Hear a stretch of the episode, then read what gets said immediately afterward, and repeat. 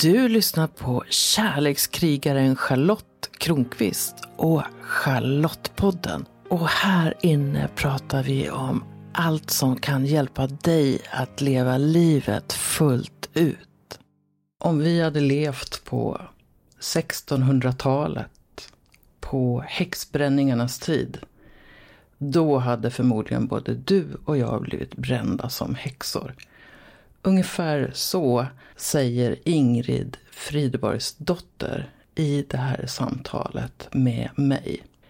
Jag samtalar med Ingrid för att hon är på väg att lämna sin kunskap vidare till nya personer. Och en av de saker hon kan väldigt mycket om, det är hur våra kvinnokön fungerar. Och hur man kan göra dem mer avslappnade, mindre traumatiserade. Ingrid har skapat en metod som hon kallar för Viva Vagina. Så vi kommer att prata en del om kvinnokönet och hur det kan läkas. Och Ingrid berättar också om hur hon fick impulsen att starta Viva Vagina. Och där fanns gudinnan i bakgrunden. Ja, visst blir du nyfiken. Ingrid och jag känner varandra sedan länge. Första gången vi träffades var 2007 då vi båda startade Sexibility Coach-utbildningen. Och nu tillhör vi några av de få som gick den här utbildningen som jobbar med sexualitet och tantra. Visst är det spännande. Så följ med på ett samtal med Ingrid Frideborgs dotter och där hon berättar om Viva Vagina. Jag sitter här med Ingrid Frideborgs dotter som från början var mest journalist. Och vi gick tillsammans en utbildning till sexability coacher. Och nu gör Ingrid bland annat något som hon kallar för Viva Vagina. Välkommen Ingrid! Tack så mycket! Viva Vagina, vad är det? Det är ett eh, befrielseprojekt för kvinnor. Ehm, vi sätter så mycket blockeringar i bäckenet och har dålig kontakt med våran vagina så att det jag gör är att jag ger akupressur och massagebehandlingar i och runt bäckenet på kvinnor. Och vad blir eh, den som har fått en behandling eller flera behandlingar av dig, vad händer med den personen? Ja, i bästa fall då, oftast så blir det så att eh, det löser upp blockeringar i bäckenet så att hon får kontakt med sin vagina och där sitter ju våran urkraft. Så att hon får kontakt med sin passion och sin lust och sin längtan. Och den längtan kan ju resultera i att det blir härligare sex och mera kontakt med allt. Och också att hon lever sin passion, att hon kanske vill skriva en bok eller hon vill åka ut i världen eller hon vill bli en jättehärlig mamma till sina barn eller ja, vad som helst som är hennes passion. Jag känner ju dig då sen ganska många år vid det här laget. Och jag vet ju att du har i ganska hög grad levt din passion. Du har till exempel ett bokprojekt som är, som är helt fantastiskt. Där, där du och en kompis till dig har, hon är fotograf eller? Mm. Har, har intervjuat kvinnor över hela världen i ett 50-årigt projekt. Kan du bara säga någonting om det? ja, jag jobbade som journalist på Gotlands Tidningar i tio år. Och på slutet så var jag väldigt trött på snuttifieringen som var i journalistbranschen och som fortfarande är. Och då ville jag göra någonting ordentligt. Så då bestämde jag mig för att det finns för lite nutidskvinnohistoria i världen. Jag vill göra någonting åt det. Jag vill dokumentera en kvinna i varje världsdel i 50 år för att skriva nutida kvinnohistoria. Och så frågade jag min kollega fotograf Maja Suslin om vi kunde göra det projektet ihop. Och då sa hon, men kära Ingrid, du vet väl hur gammal jag är? Jag är 47. Ja, sa jag, men vi, vi äter bra och tränar och har det härligt så ska du se att vi kommer nog kunna bli 97 år och göra det här projektet. Så att eh, 2010 på internationella kvinnodagen släppte vi den första boken som var en tioårs dokumentation. Och så ska vi hålla på nu till 2046, då har vi gjort kvinnohistoria i 50 år. Och det här är ju ett fantastiskt projekt och det ska bli spännande att se liksom, hur det blir. Mm. Men det är ju ett uttryck för din passion också. Så jag bara funderar på hur upptäckte du din passion så att du kunde bli eh, den som skapar Viva Vagina? Det måste ju börja hos dig med din passion på något sätt. Att du kände att den släpps fri. Ja, jag tänker att eh, från början, alltså jag var en riktigt rabiat feminist. Alltså jag i stort sett hatade män och det som patriarkatet står för. Så att eh, början på kvinnoprojektet var utifrån en, en vrede. Och en vrede kan ju driva oss väldigt långt. Men det drev mig också in i väggen. Alltså jag brände ut mig som journalist när jag gjorde det här projektet. Eh, så att i den förvandlingen som behövde bli för att jag skulle kunna ta hand om mig själv och eh, bevara mig, inte brinna upp utav ilska, kom jag till genom qigong och akupressur och sexability coachutbildningen till att det är kärlek som kommer rädda den här världen. Och så började jag älska män istället.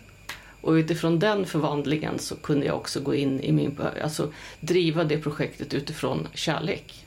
Och då blev det hållbart. Nu har ju du hållit på med Viva Vagina ganska länge. Men hur hittade du dit? Hur fann du din passion? Mm, jag hade varit gift eh, med en man i nästan 30 år. Och eh, jag hade blockerat mig själv för att han använde porr. Och det klarade inte jag av. Så jag var i stort sett frigid. Och ehm, utifrån det sen när han lämnade mig och jag var jätteledsen i ett år. Så efter ett år så åkte jag på Johan Ekenbergs kurs 6, en motorväg till Gud. Och där på tredje dagen så stod vi och andades, jag och en man, och vi tittade varandra i ögonen och rörde på höfterna. Och helt plötsligt så fick jag kontakt med min kropp. Alltså jag blev kåt. Jag kände min kropp igen. Det var som en pånyttfödelse. Jag var bara Shit, jag känner min kropp, jag är kåt, jag var helt lycklig. Jag skulle köra motorcykel hem ifrån Skeppsudden 30 mil till Näsåk, eller till Vaxholm. Och jag bara, jag satt helt så här i hjälmen och var helt bara, ja, så. Där fick jag kontakten. Och sen så skulle ju sexability coach-utbildningen vara på hösten. Och jag bara, jag ska gå den där. Jag vill, alltså det blev en otrolig längtan till att få mera kontakt, känna mera. Alltså, ja, det var som en pånyttfödelse vi gick ju där tillsammans och det var den första omgången. Och jag kommer ihåg hur befriande det var att vara där. Vi var ju på Skeppsudden och jag kommer ihåg när vi möttes i korridoren så kunde man stå lite extra trångt så man var tvungen att krama varandra och så. Det var så fritt på något sätt. Mm. Så jag tror att den, den, där utbildningen har påverkat alla som gick den på, på olika sätt. Mm. Så var det som att din kropp började leva mer och mer? Eller ditt, ditt kön börjar leva mer och mer? Eller hur ska man uttrycka det? Ja, men det var både liksom att jag fick kontakt med vagina och rotchakrat där i hela min power sitter. Men också att det strålade ut i hela kroppen. Alltså, hela, alltså det blir som vibration i hela kroppen. Det är helt sanslöst att känna sig så levande. Det var ju helt fantastiskt. Och som jag minns det så parallellt så, så sysslade du med eh, qigong som för du hade haft en period av utbrändhet innan och jag förstod det som att qigongen var en del utav din läkeprocess. Carlos Luna är ja. ett namn som jag... Mm, det stämmer bra det. Jag brände ut mig som journalist eh, 2002 och läkarna ville att jag skulle äta psykofarmaka. Och jag har en historia av en, en pappa som var manodepressiv och schizofren och fick väldigt mycket psykofarmaka och elchocker och så. Så jag var så här, jag vill absolut inte, jag vill inte. Eh, så då gick jag till Carlos Luna som precis hade börjat ha qigong på Karolinska sjukhuset där jag jobbar som redaktör för personaltidningen. Och så sa jag att jag vill bli din lärling. För att jag är, nu är jag helt utbränd, jag klarar inte något. Och han sa, jag har aldrig haft en lärling, jag har hållit på i 30 år, jag vill inte ha någon lärling. Och så sa jag, läkarna vill att jag ska ta psykofarmaka, sa jag. Du får bli min lärling, sa han. Så jag var hans lärling i två år och sen gick jag också akupressurutbildningen på Axelsson. Så att det är den österländska medicinen som har läkt mig som har gjort att jag kan komma tillbaks. Och kan man säga att det är i förlängningen den du använder när du ger Viva Vagina-sessioner? Absolut. Hur, är, hur ser din syn på kroppen ut? Ja, jag, jag tänker som eh, den österländska medicinen tänker att vi absolut har en fysisk kropp. Eh, men i den fysiska kroppen finns en energikropp, en livsenergikropp som man också kan kalla för chi-kropp.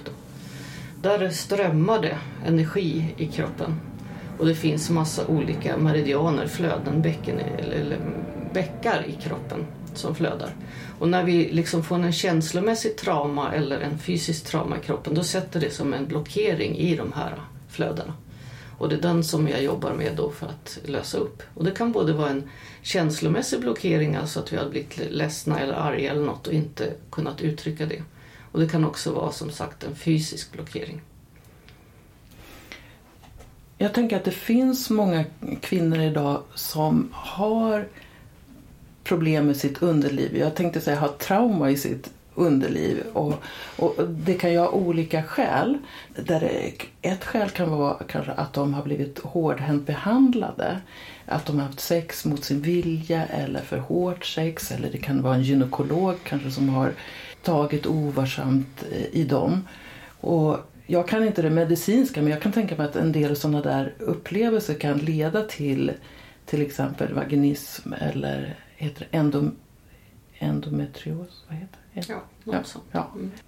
Kan den här typen av behandlingar också lätta på de symptomen eller del, bidra till läk, den, alltså medicinsk läkning av vagina? Ja, alltså jag är ju väldigt noga med att jag inte är västerländsk medicinsk ut, utbildad. Eh, men däremot så, så kommer det kvinnor till mig som har varit utsatta för övergrepp, som har varit utsatta för våldtäkt. De har också kunnat vara utsatta för att de vill läka sig från trauman så har de träffat en terapeut som också har utsatt dem för övergrepp.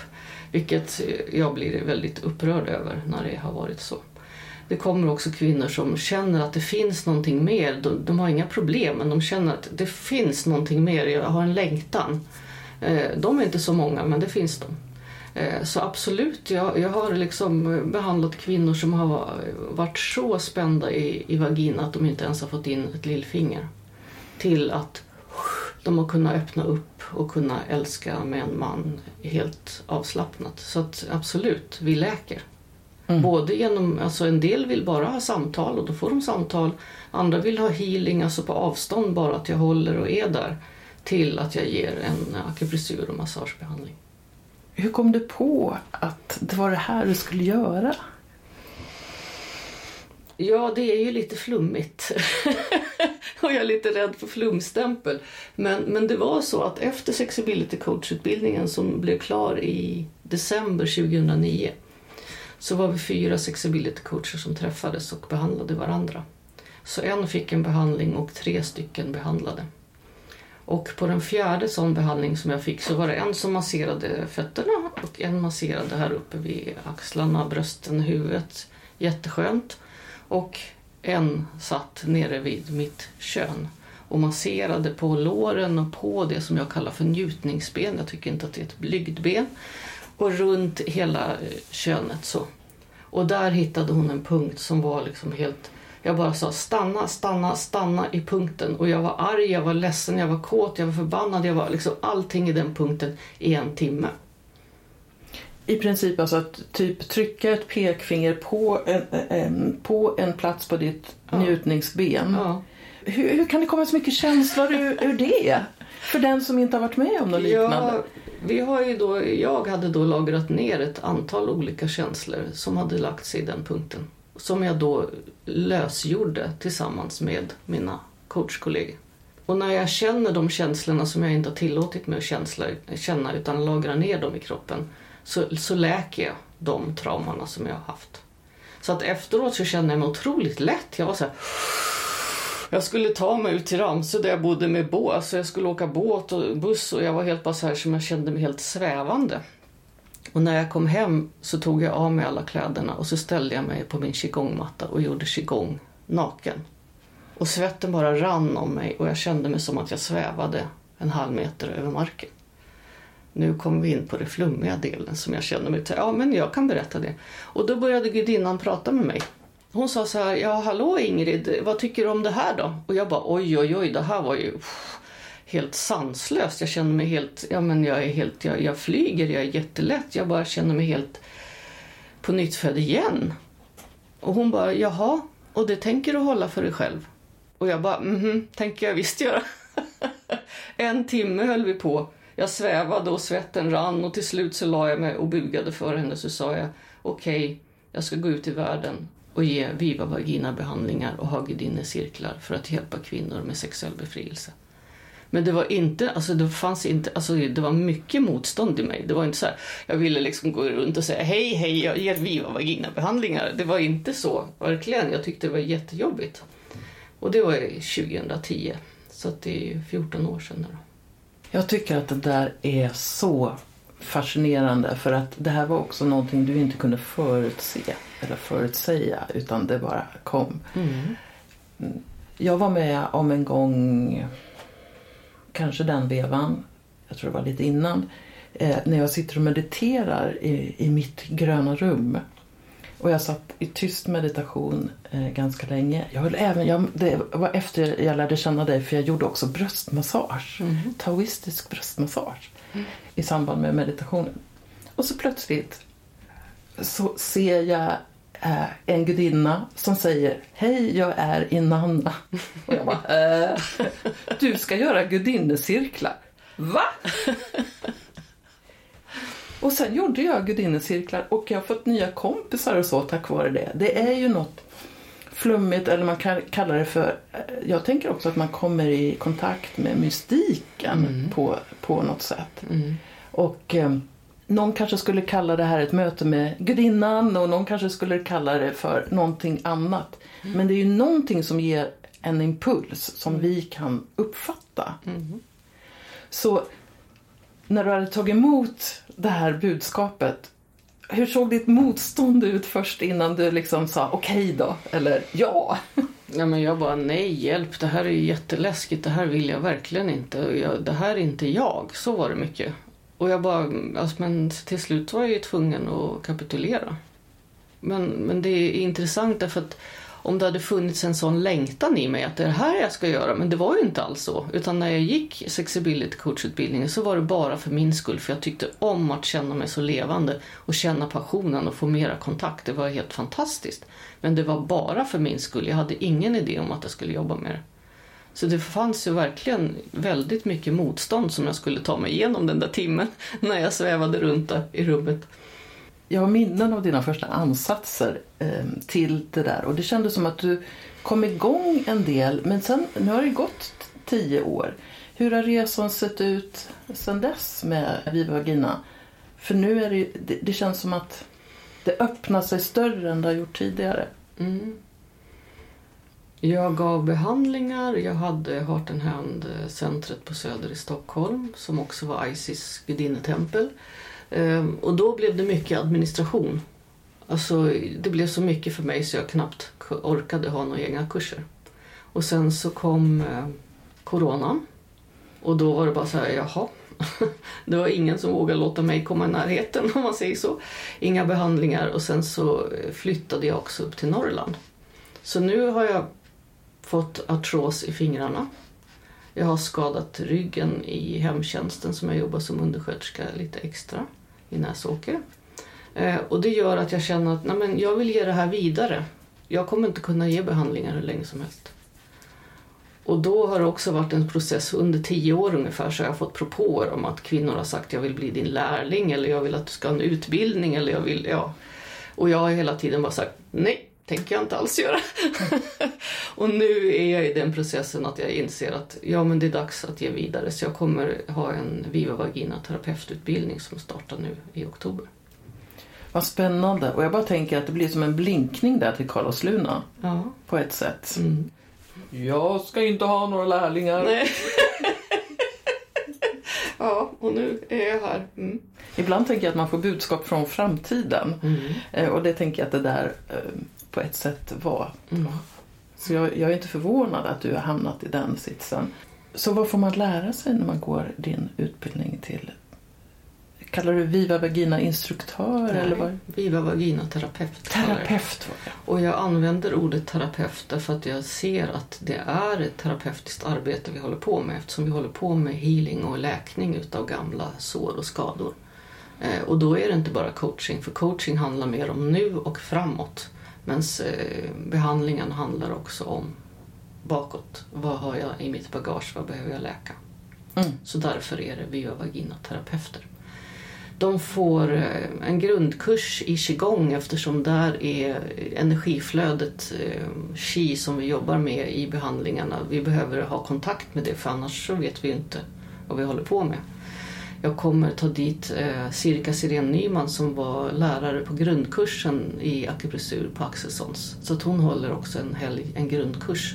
Så att vi får meridianerna och flödet och punkterna som är viktiga för oss.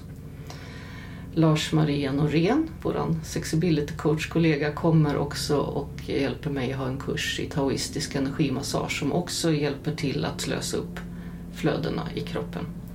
Och sen så kommer vi förstås ägna oss åt att träna på varandra, att ge behandlingar. I början kommer det bara vara att hålla, hålla hjärtat, hålla vagina, bara finnas. För jag tror egentligen att vi kan läka otroligt mycket genom att bara hålla vagina och inte vilja någonting. Kvinnorna är så fascinerade över att det kommer ett par kärleksfulla närvarande händer som inte vill någonting. Jag vill inte att de ska bli kåta eller jag vill inte att de ska göra någonting. Jag bara är där kärleksfullt och närvarande. Och den healingen vill jag lära ut.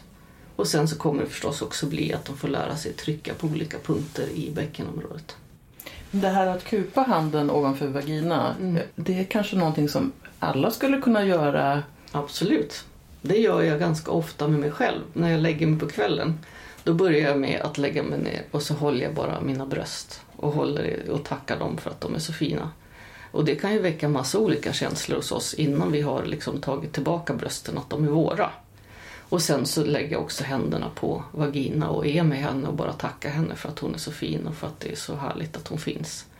Och i början var det också så att jag fick be henne om förlåtelse för saker. Att jag hade kanske inte lyssnat in tillräckligt. Jag hade släppt in saker där som kanske inte var helt okej. Jag hade haft sex när jag inte ville och så.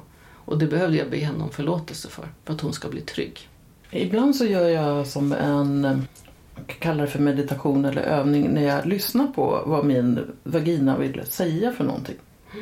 Eh, alltså typ höra hennes röst. Mm.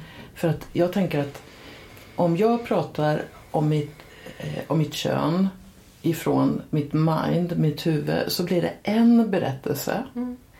Men om jag lyssnar på he- hennes röst så kan jag bli förvånad över vad hon har att säga. Tänker du att det, det- kan vara en bra grej att göra?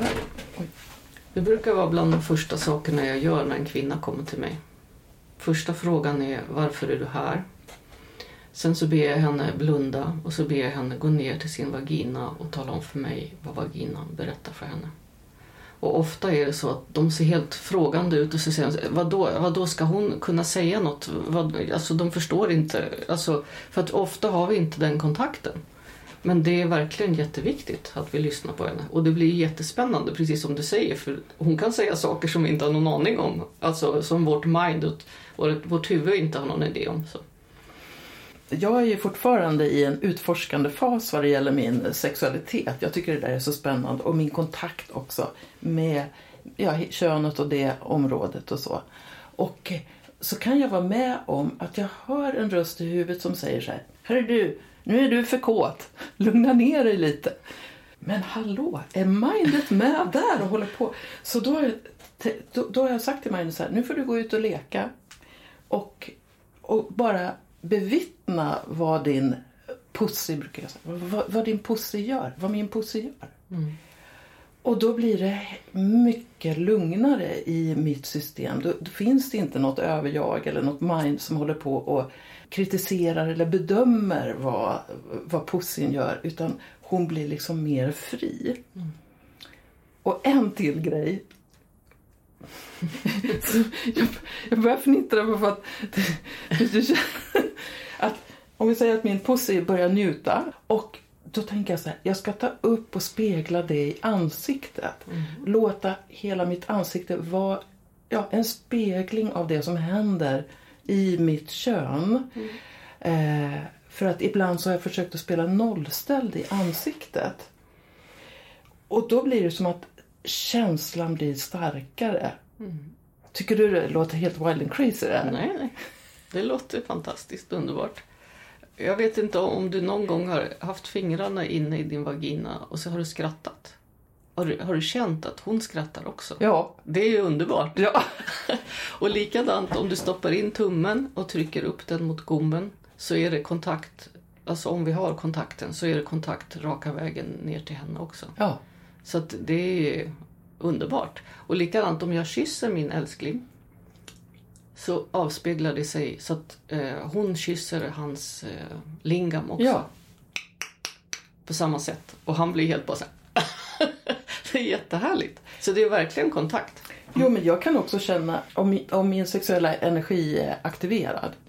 Om mina bröstvårtor blir berörda så, så är det som att jag får direkt kontakt med mitt, min klitor, eh, klitoris och speciellt klitorisknoppen blir bara så här. Woho! Fortsätt lek! Alltså det är så häftigt hur, hur vi har kanaler och när de jag tror inte jag kunde känna riktigt så starkt förut bara för att jag hade så mycket blockeringar. Jag har varit med om trauman i min kropp så att jag tror inte att jag kunde flöda på det sättet. Så det är väl också ett skäl till att läka de här sakerna och jobba med energiflödena för att då känner vi mer. Mina bröst var ju sådär så att ja, men jag hade ingen kontakt med dem. Och sen så när jag gjort eh, kvinnans rådjursövning som är en massage, bröstmassage, andning och knip. Tillräckligt mycket så att brösten var liksom väldigt aktiverade. Så var det sådär när jag var med min älskling i köket så var brösten så här, de zoomade in honom liksom. Bzzz, var han gick någonstans så här, bzzz. Och så var de liksom att de var aktiverade och liksom hallå nu kan vi köra liksom.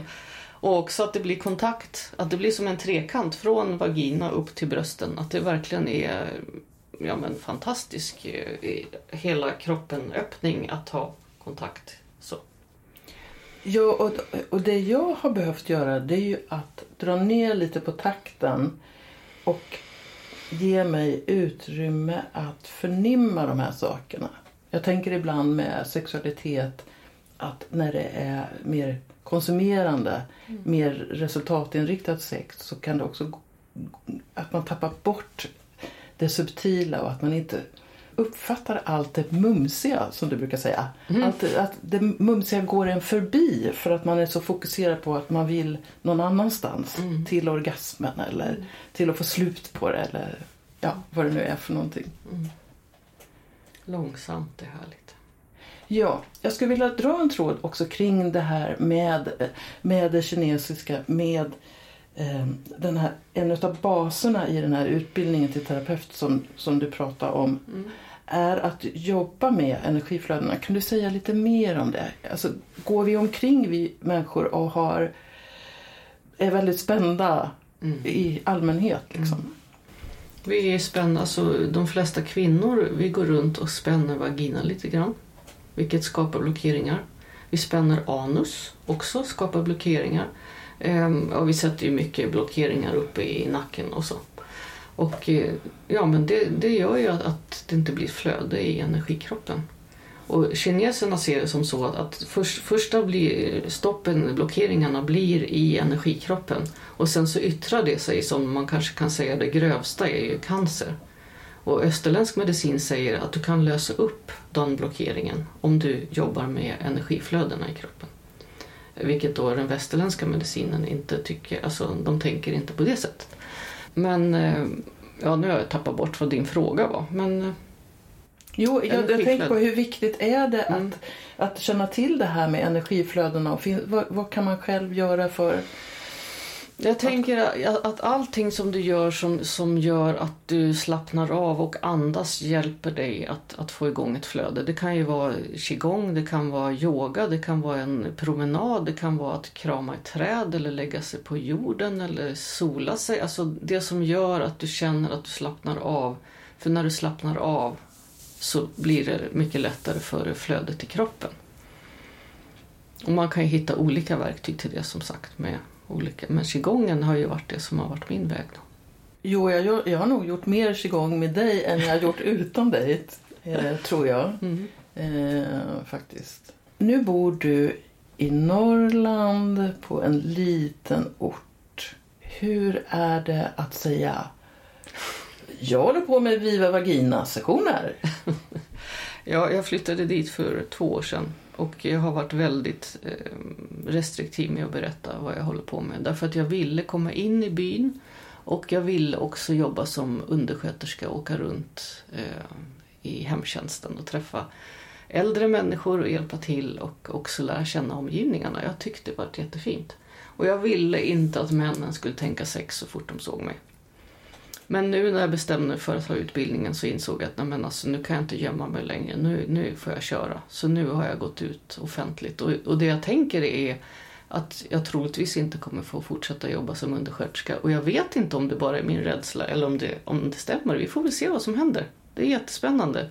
Kan du jobba med kvinnlig sexuell befrielse och vara undersköterska samtidigt? Jag hoppas att det går. Mm. När jag skrev min bok Ingen skam i kroppen, frigör din sexuella kraft. Mm. Den första upplagan kom ju då 2009 när vi, det var mitt slutarbete på mm. sexability-utbildning. Då försvann alla mina offentliga uppdrag. Puff. Mm.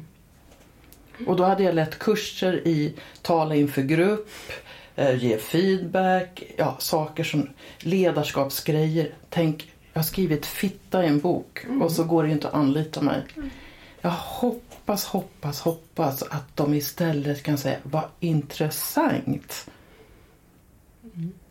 Men det är någonting som gör att du ändå gör det. Mm. Alltså jag valde också att göra det. Jag tänkte så småningom så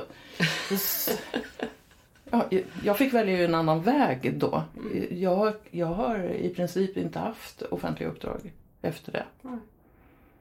Och så idag när jag ska göra uppdrag som journalist eller spökskrivare eller någonting sånt som jag också gör. Då säger jag, har du googlat mig? Mm.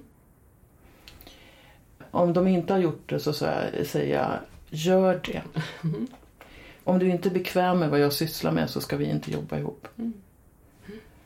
Men eh, det tog mig ju tio år att, komma dit. Det är också jäkligt utsatt att vara en föregångare inom någonting eller bryta ny mark för att då tänker jag att då får vi också möta den rädslan som mm. finns i, i samhället och i människan. Och nu bor jag väldigt nära den trakten där de flesta kvinnor brändes som häxor. Så det är liksom jag, jag, tror att, att både du och jag skulle bränna, ha bränts på bål om vi levde på den tiden. Så att den urskräcken jag har mött inför att bestämma mig för att göra den här utbildningen, den har varit avgrundsdjup. Den har varit så, alltså en skräck som, alltså, och, och det har verkligen varit så här bildligt liksom. Jag, de bränner mig på bål. Och jag bara försökt tänka, men alltså snälla Isis som jag också kallas. Det här är gammalt, det här är inte ditt, men det har varit så starkt. Och jag har verkligen fått möta den riktigt urskräcken för att göra det här. Och det, det, kan ju låta helt, ja men jag ska ha en utbildning i, ja men, men det är jätte, alltså att utmana patriarkatet på det sättet med sexuell kvinnlig befrielse, det är liksom bland det största vi kan göra. Men det är också ett otroligt befrielsearbete. Därför att om kvinnorna har sin kraft och männen får ha sin kraft så kommer den här jorden se helt annorlunda ut. Alltså du och jag jobbar egentligen med samma sak men vi har lite olika verktyg. Och, mm. och jag tänker väldigt ofta på eh, det här att eh, eh det, det fanns en rörelse som Eve Ensler startade som hette One Billion Rising. Och det handlar om att en tredjedel av alla kvinnor på jorden blir utsatta för eh, sexuella övergrepp av olika slag. Alltså en tredjedel. Och det trycker ner kreativitet och alla möjliga saker. Hos kvinnor. Alltså den kreativiteten, den kraften, den behövs i, i tillvaron. Så jag menar på att vi gör ett otroligt viktigt arbete men som det är få som förstår liksom den stora vikten utav det här. Mm. För vi, vi är fortfarande, tycker jag, i undervegetationen. Det är inte riktigt accepterat mm. än. Och jag tänker också att nu är vi, eh, vi vi har passerat 60 båda. Och eh, våra barn är, är, stora. Det finns en möjlighet att göra det här, tycker jag, idag. Det var läskigare förut när det var människor som var, eh, blev ledsna eller oroliga eller så. Så jag tänker så här. Det, jag kan ta det här jobbet. Jag kan, jag, jag kan ta det här ansvaret. Jag kör. Det är vi rosa pan, eller vad heter det, gråa pantrar som gör det. Ja, ja. ja. Och, då, och då kan ju vi hjälpa dem som, som är yngre än oss idag. Och också en aspekt som jag också tycker är viktig det är också att visa att sexualiteten är någonting som kan frodas genom hela livet. Och ja, jag, kan ju, jag har aldrig haft det bättre än jag har det nu och jag lär mig nya saker eh, Men du, eh, kan det vara så att någon fortfarande kan få sessioner utav dig? Eller har du helt slutat med det? Nej, jag ger sessioner. Det jag har bestämt mig för nu är att jag är i Stockholm ungefär en vecka i månaden. Och då kommer jag starta utbildningen i oktober och så kommer jag, jag lägger så att jag kan ta, ge behandlingar med, alltså innan helgen och efter helgen.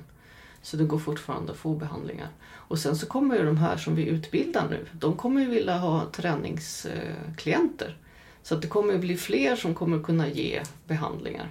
Och det är ju jättebra. Finns det några män med i gruppen? Jag har inte välkomnat männen. Nej? Utan jag har välkomnat kvinnor med vaginor eftersom vi ska träna på varandra. Mm. Och det handlar också om tryggheten för kvinnor. Att eh, Det blir tryggare för dem om, om det är bara kvinnor i gruppen. Men det är ändå okej att ta in Lars-Maria Norén för Då är det själva teaching. massagen, då kommer vi inte hålla på med eh, själva behandlingarna. Så att när vi gör dem så kommer inte Lars vara där. Så det, det är, i det här är det också viktigt att skapa ett kvinnorum. Är det Mm. så jag ska? Mm. Mm.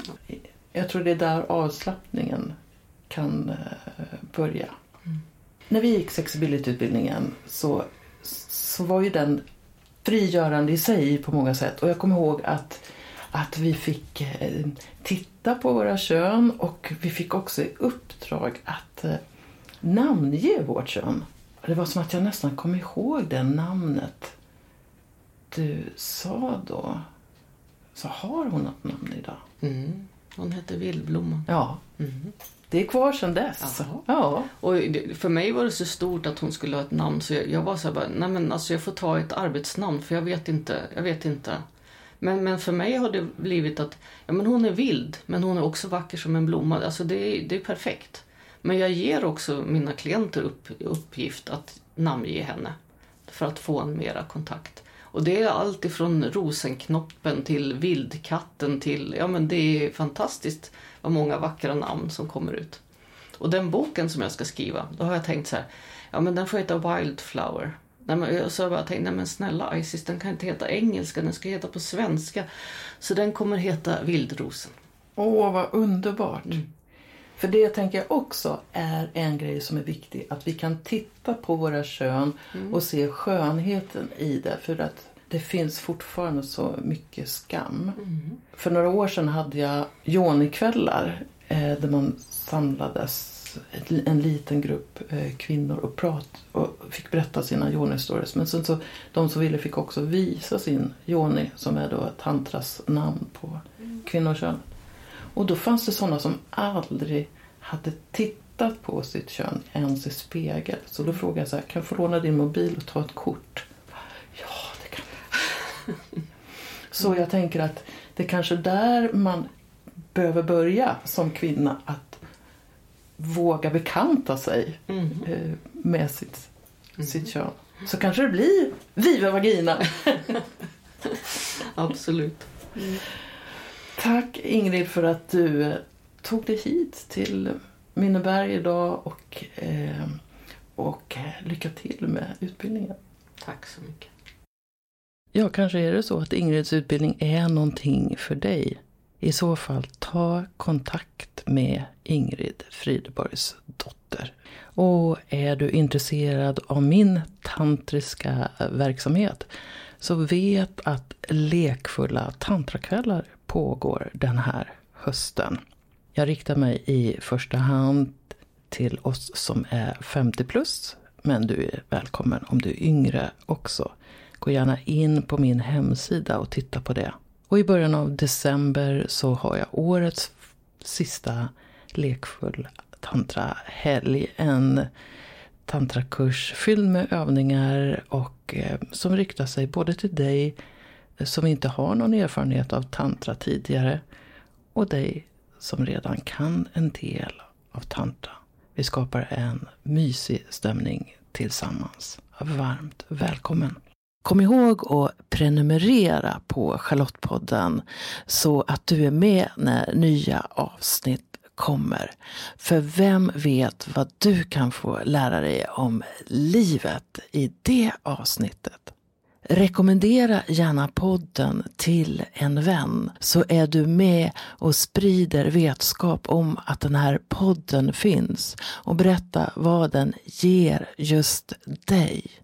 Jag skulle bli så glad om du också går in i din podcast-app och lämnar en kommentar eller skriver en recension av podden. Ju fler som gillar podden öppet, desto fler kommer också att hitta den.